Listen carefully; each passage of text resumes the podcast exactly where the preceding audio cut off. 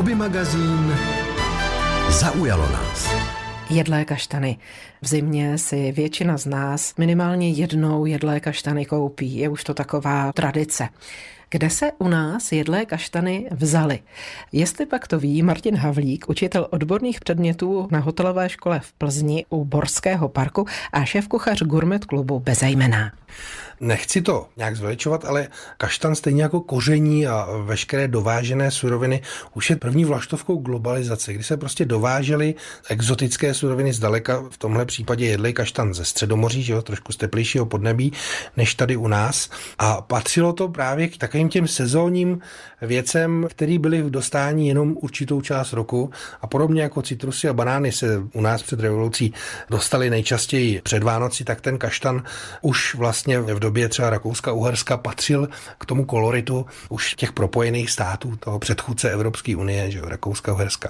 My vlastně ale zachováváme tu tradici předvánoční na rozdíl od banánů, citrusů, které teď už konzumujeme během celého roku a kupujeme je tak nějak průběžně. U jedlých kaštanů sezónnost zůstává zachována.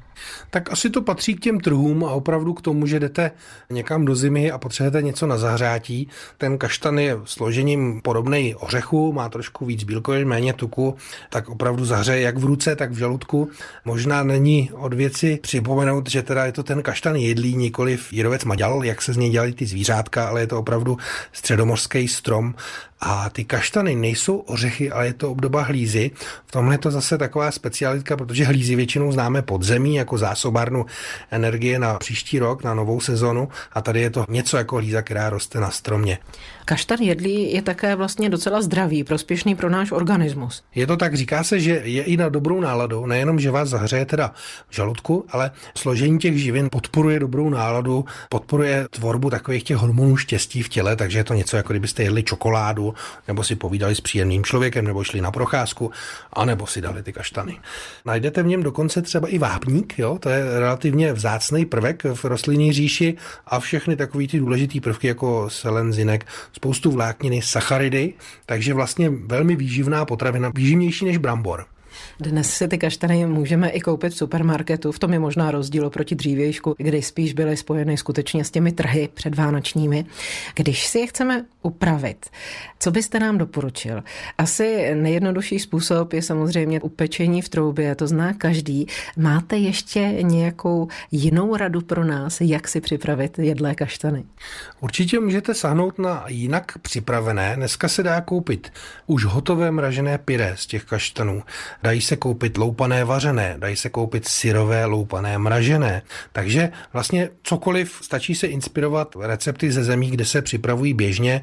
Kdybyste vzali třeba ty mražený, ty můžete krásně posekat, opražit na másle, použít třeba do nádivky, do masa, pod kuře, nebo jako forma oříšků do nějakého sladkého koláče, do jablečného koláče klidně.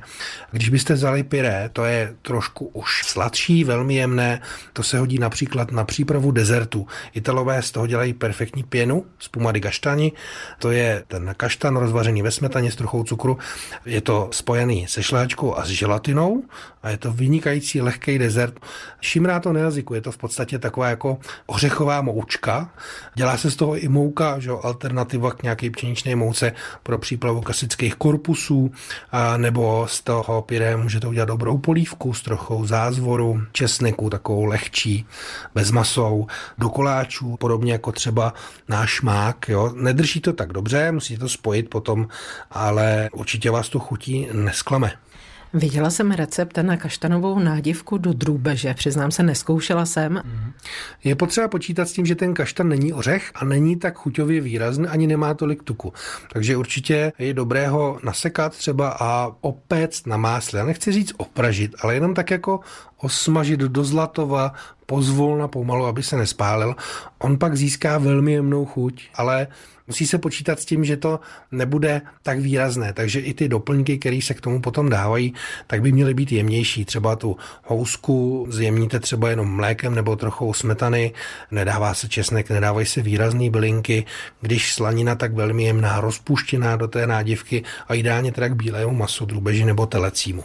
A na to nejjednodušší pečení jedlých kaštanů v troubě doporučujete je rozříznout a nebo přímo oloupat? Stačí rozříznout nebo nakrojit do křížku na té špičce, aby vám nebouchali, nepraskali. A zase, aby ten obsah nebyl příliš vysušený, ono to chce taky chvilku praxe, určitě nechat hodně rozpálit tu troubu, dát to do té rozpálené, klidně nechat chviličku běžet větráček a pak snížit teplotu a nespěchat na ně. Nechat je opravdu v té slupce, získat tu vyšší teplotu, takovou kolem těch 150 stupňů, aby se ten obsah zpracoval a pak je třeba nechat ještě dojít, chce to čas. Dobře těch 30-35 minut. K jedlým kaštanům všechno, nebo máte ještě nějakou radu, případně typ v zásobě? Já mám velmi oblíbený pyré ke zvěřině, třeba ke křepelkám, z jedlých kaštanů a něčeho dalšího. Je to hodně variabilní a ty jedlí kaštany tam ale tvoří vlastně dušité přílohy. Oni jsou sladké, takže podobně jako se dělá třeba bramborovo-celerové pyré, tak můžete udělat pyré z kaštanů a pečeného celeru nebo pyré z kaštanů a fazolí pyré z kaštanů a pečených jablíček a samozřejmě i z těch brambor, jo, ale je to dosladka, takže je potřeba volit potom už tu správnou omáčku s obsahem třeba nějakého červeného vína a maso, který to snese. Asi bych to nedával k vepřovému hovězímu, ale k té zvěřině je to skvělé. Dáte nám přímo recept? Asi bychom mohli na kostky nakrájený celer opéct pomalu na másle, malinko ho podlít bílým vínem, podusit do měka, osolit a přidat kaštanové pyré, rozmixujete to, ochutnáte, dosolíte, opepříte, případně se může malinko ještě doředit zase tím vínem, tak, aby mělo ideální konzistenci hladkého pyré a je to. Různé způsoby, jak v kuchyni využít jedlé kaštany, nám představil Martin Havlík, učitel odborných předmětů na hotelové škole v Plzni u Borského parku a šéf kuchař Gourmet klubu Bezejmená. Český rozhlas Plzeň, rádio vašeho kraje. Pro jeho velikost ho určitě nepřehlédnete. Betlém paní Jarmily Strakové z Andělic Uklatov je k vidění v Městském muzeu ve Stříbře a právě tam se s ní setkala Martina Sihelská. Paní Jarmila Straková se může pyšnit tím, že vyrobila velikánský betlém a právě teď si řekneme, jak ho vyrobila. Takže z jakého je materiálu? Jedná se o keramický betlém o zhruba 20 až 25 cm vysoké keramické figurky. Kolik jich asi je, protože to je tady zhruba na pětimetrovém stole? Já se přiznám, že jsem figurky nespočítala, ale můžu je spočítat ještě dodatečně. Bude jich určitě přes 30. Přes 30 takovýchto figurek, opravdu asi 25 cm vysokých a můžeme říct aspoň ty ústřední postavičky, co takhle vidíme. Tak samozřejmě, v každém základním betlému musí být Josef, Marie, Oslík, Volek, Miminko Ježíšek. Ke každému betlému zákonitě vždy patří pasáček s ovečkami, musí nad betlemem být anděl, tři králové, a pak ostatní chasa a takzvaní daráčci nebo darovníci, kteří nesou Ježíškovi to, co zrovna mají doma a čím ho chtějí jakoby uctít. Já koukám, že tu máte i keramickou truhlici, ve které jsou šperky. Ano, tu nese bohatý arabský kupec, který doprovází černého krále. A má velblouda. A má sebou velblouda a i toho pána, který toho velblouda hlídá. My tady asi těžko našim posluchačům vysvětlíme, jak vyrábíte keramické figurky. Prostě se zakoupí hlína, ta se nějak zpracuje, Koupí se keramická hlína ideálně vakuovaná, protože s tou je lepší práce, jednodušší a moje figurky jsou všechny, přestože jsou tedy prostorové, tak všechny jsou tvořené ze základního vyváleného plátu. Jako když vyválíte plát těsta. A ten se pak různě tvaruje do různých válečků, konusů, pospojuje dohromady, poslepuje šlikrem a až nakonec vznikne figurka. Všechny ty postavy i ta zvířata jsou dutá, protože jinak by to v peci popraskalo. Aha, no to asi zaťukám, počkejte. My si zaťukáme. Je to pravda, paní Straková mi to tady hned dokázala. Figurka se pálí v keramické peci, zhruba při předpal asi na 750 až 800 stupňů, pak se musí ještě nabarvit. Já je nedělám glazované, nechávám přírodní režnou hlínu, jenom se to barví takovým černým práškem, vymeje a znovu pálí na druhý ostrý výpal. Jsou krásné a vy jste doplnila tu keramiku ještě vlastně přírodně nami. Každý takovýhle větší betlem potřebuje nějaký dřevěný domeček nebo stáj, kde ten Ježíšek je jako ústřední postava.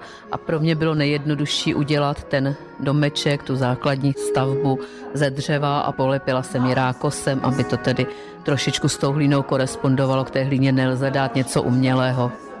No a takový betlém, který tu máte rozložený v podstatě na pěti metrech délky, uchováváte jak? Kam ho na ten rok schováte? Uchovávání betlému je vždycky problém, jako každá keramika je náhlý, takže každou figurku jednotlivou musím pak při ukončení výstavy zabalit do bublinkové folie, naskládat do přepravek, jako mají pekaři, nadspat do auta, odvést domů a místo auta nastěhovat do garáže. Keramický betlém je součástí výstavy Zimní čas je tu zas ve Stříbrském muzeu, která je sestavena z předmětů ze soukromých sbírek paní Jarmily Strakové a pana Jiřího Sauka. Prohlédnout si ji můžete do 6. ledna. Šití autorských panenek se už 8 let věnuje paní Blanka Křížová z Plzně.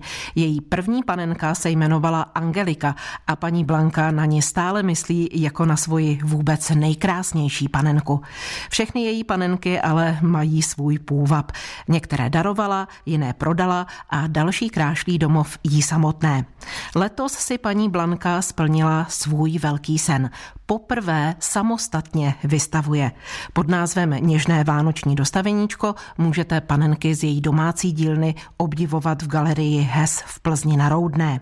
A protože Vánoce se blíží, nechybí ani Marie s malým Ježíškem a Josefem.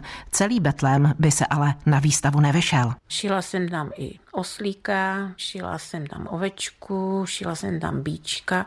Betlém to je vlastně hodně postaviček, takže budu asi i velblouda slona a ty tři krále tam budou, pasáček, takže šiju už i zvířátka, no.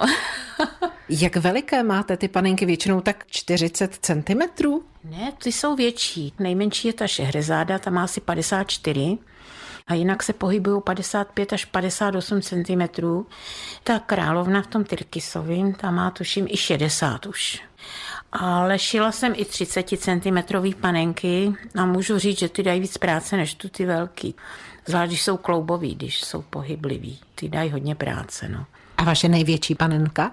To byly dvě panenky, mají metr. Je to kluk a holka, Emma a Tom ze Slabikáře a ty chodí teďko po školách, po prvních třídách a dělají tam výuku v slabikáři pro dětičky. A k tomu jste se dostala jak? No, byla jsem oslovená, jestli by jsem neudělala panenku jako podle slabikáře, no a pomalu rostla, rostla, až byla velká metr, no. Musím říct, že jsem si říkala, že takovou velkou panenku už dělat nebudu, ale asi ještě nějaká možná vznikne. Můžu si tady sáhnout na tu látku? Tohle je samet, to je taková no, jemňonká. Ono vlastně ty samety, co bývaly dřív, to možná jsou nějaký 80. 90. leta, oni byli takový pěkný pevný. Dneska, když koukáte, tak je to všechno umělý a takový vytahovací, takže oni ty starší látky jsou takový hezčí. No. Co je dříve? Je dříve nějaká vize, a potom podle toho ušijete hlavičku, tělíčko, šatičky a máte tu panenku, nebo postupujete nějakým jiným způsobem? Určitě tam ta vize je, protože udělám nějakou panenku a okamžitě mi v hlavě naskočí další. A pak podle toho schání materiál. A těch vizí je strašně moc, takže nestíhám. A co ty hlavičky, které no, jsou samostatné? Ty prostě čekají, až na nějakou panenku budou pasovat. Dělám určitý typ panenky, mám pro ní hlavičku a najednou zjistím, že ta hlavička k ní nesedí, že ten výraz té tváře to není ono. Udělám jednu, druhou a ta třetí se třeba už na ní hodí, anebo sáhnu do krabičky a hledám v krabičce, jestli tam náhodou nějakou hlavičku, která by se jí hodila, nemám. A nebo vidím hlavičku a najednou už vím, co to bude za panenku. Každopádně každá ta hlavička posléze najde svoje tělíčko, ano, dočká se. Přesně tak, každá se dočká po čase. Některá čeká díl, pár měsíců, ale dočká se. Jak dlouho šijete jednu panenku? Pokud bychom tedy brali od začátku do konce, že byste ji ušila v jednom zátahu? Většinou ty dva týdny. Já u toho sedím celý den, já jsem doma, takže ráno k tomu zasednu už okolo 6-7 hodiny a ty dvě ve tři hodiny odcházím s malýma přestávkama na jídlo a na kávičku, to ano, ale ty dva týdny to trvá. Nejvíc vlastně dají práci boty a šaty, protože s tím si opravdu vyhraju. Zdobím ty šaty tak dlouho, dokud si neřeknu, tak teďko už jsem spokojená, už je to jakože hotový.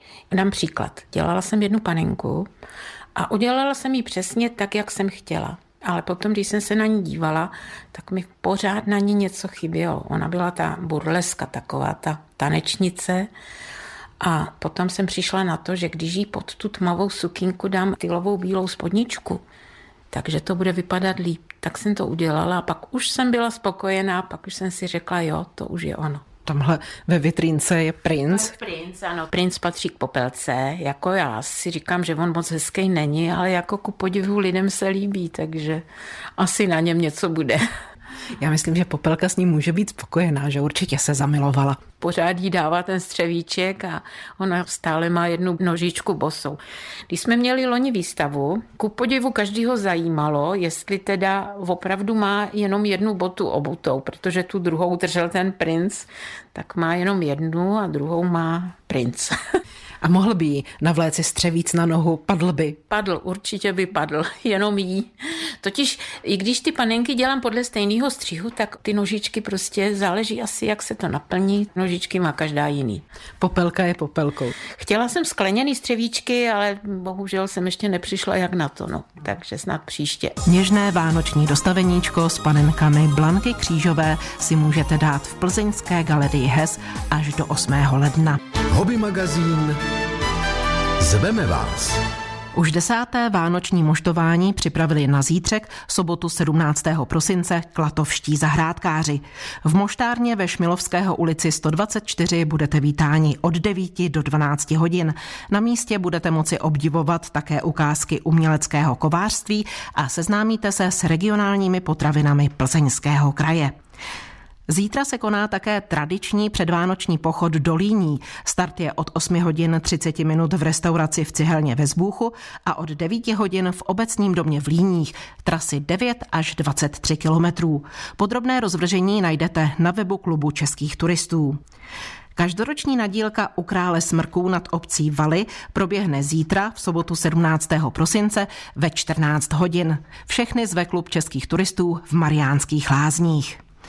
Na Valečský vánoční špacír se můžete vydat pozítří v neděli 18. prosince.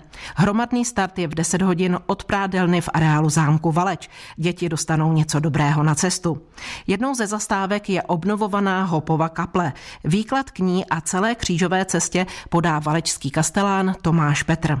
Plánovaná trasa má pět kilometrů. Špacír můžete absolvovat také individuálně, kdykoliv během dne. Mapa zdarma bude k vyzvednutí v prádelně. Až do konce roku můžete navštívit výstavu knoflíků v Kladrubském muzeu. Zapůjčila ji černošínská sběratelka Líza Oberderfrová Honomichlová. Její sbírka zahrnuje tisíce knoflíků různých barev, velikostí i materiálů. Nechybí ani historické knoflíky. K vidění jsou obrazy z knoflíků a nebo věci denní potřeby ozdobené knoflíky. Předvánoční čas už plně ovládl také plzeňskou zoo. Po celé zahradě jsou instalovány ozdobené stromečky a i díky ladovskému zimnímu počasí tam vládne klid a pohoda. Pokud ovšem máte raději trochu toho vzruchu, i tím může zoologická zahrada posloužit. Na nejbližší adventní akce láká zooložka Miroslava Palacká. Nejdřív na statek Liftnerka. Ráda bych pozvala návštěvníky na sobotu 17. prosince, kdy bude v Zoo Plzeň k vidění živý Betlém. Takže budeme mít i Marii a Josefa a Ježíška, což budou představovat živé postavy v kostýmech. Kdo se tohoto úkolu ujme? Bude to divadelní soubor Tadeáš Guláš z Plzně Lhoty. A ve kterých časech tady bude živý Betlém k vidění? V sobotu odpoledne v 15 hodin. Mimo statek, jaké akce se tady v rámci zoologické zahrady konají?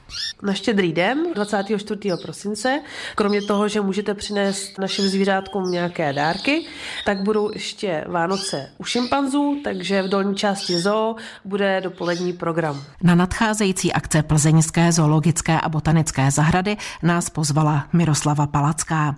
A můžu vám slíbit, že do zoo se vrátíme ve vánočním speciálu hobby magazínu na štědrý den dopoledne dopoledne. Hobby magazín Houbařské okénko.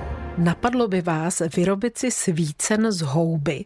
Podle mykologa Zdeňka Hájka je takový svícen velice dekorativní a zpříjemní vám atmosféru nejenom o Vánocích.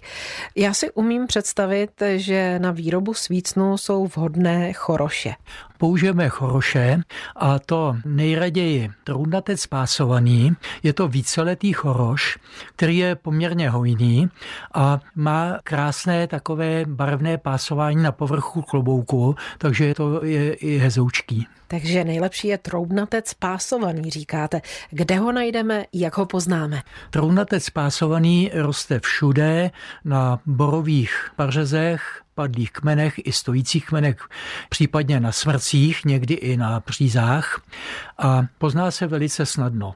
Má kopitovitý tvar mládí, Později se rozkládá spíš do plochého tvaru do šířky, 5 až i 20 i více centimetrů široký.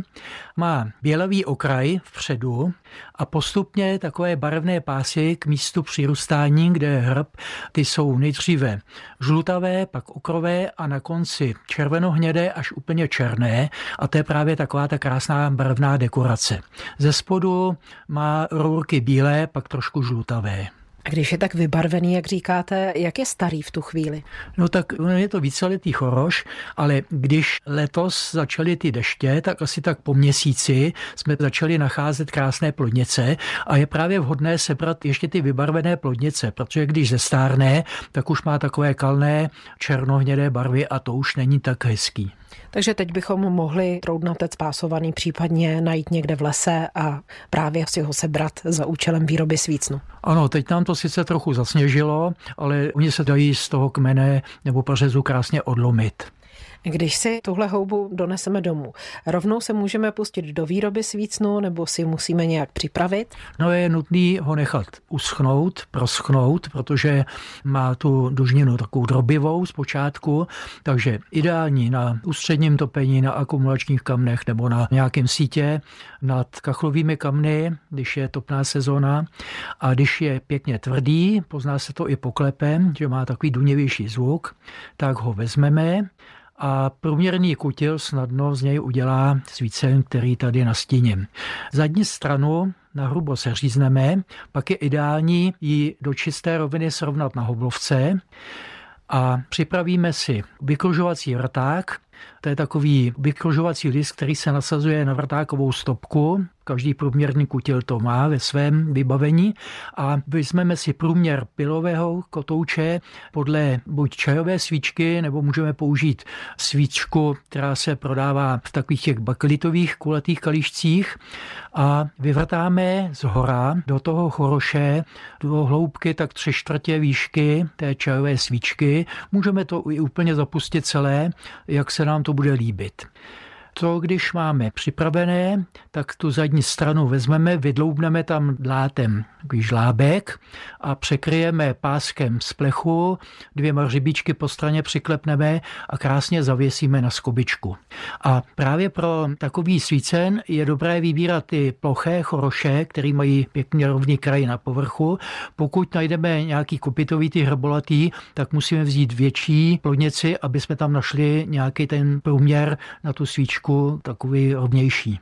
Nejde tedy o svícen na stůl, jedná se o svícen na ozdobení zdi. To je svícen, který dáváme na skobičku, na zeď, může to být na klasickou bílou zeď, může to být na obložení dřevěné, Jo, je to nádherný dekorativní pohled. Necháme tu houbu přírodní nebo radíte ji přelakovat, že třeba potom déle vydrží? Musíme ji samozřejmě upravit, protože jako všechny houby později by je napadly moly, tak ideální, když je dobře vysušený troutnatec, tak ho nalakovat bezbarvým lakem, podle libosti buď lesklým nebo matným a pak ho krásně můžeme po usnutí zavěsit. Hořící svíčku nikdy nenechávejte bez dozoru, vzkazuje mykolog Zdeněk Hájek. Hobby magazín, ptáte se, odpovídáme. Chceme si pořídit želvičku, musíme mít nějaké úřední schválení chovu? Dotaz od paní Jany ze Sokolova pro chovatele plazů v plzeňské zoo Tomáše Winklehefra. Není to jakoby schválení toho chovu, ale musíte mít doklad o pořízení té želvy a doklad CITES, což je vlastně Washingtonská konvence, A je to vlastně takový technický průkaz nebo občanský průkaz té želvy, kde má svoji fotografii toho plastronu, což je vlastně ten spodní krunýř, který má každá želva jakoby jiný a dá se podle toho identifikovat.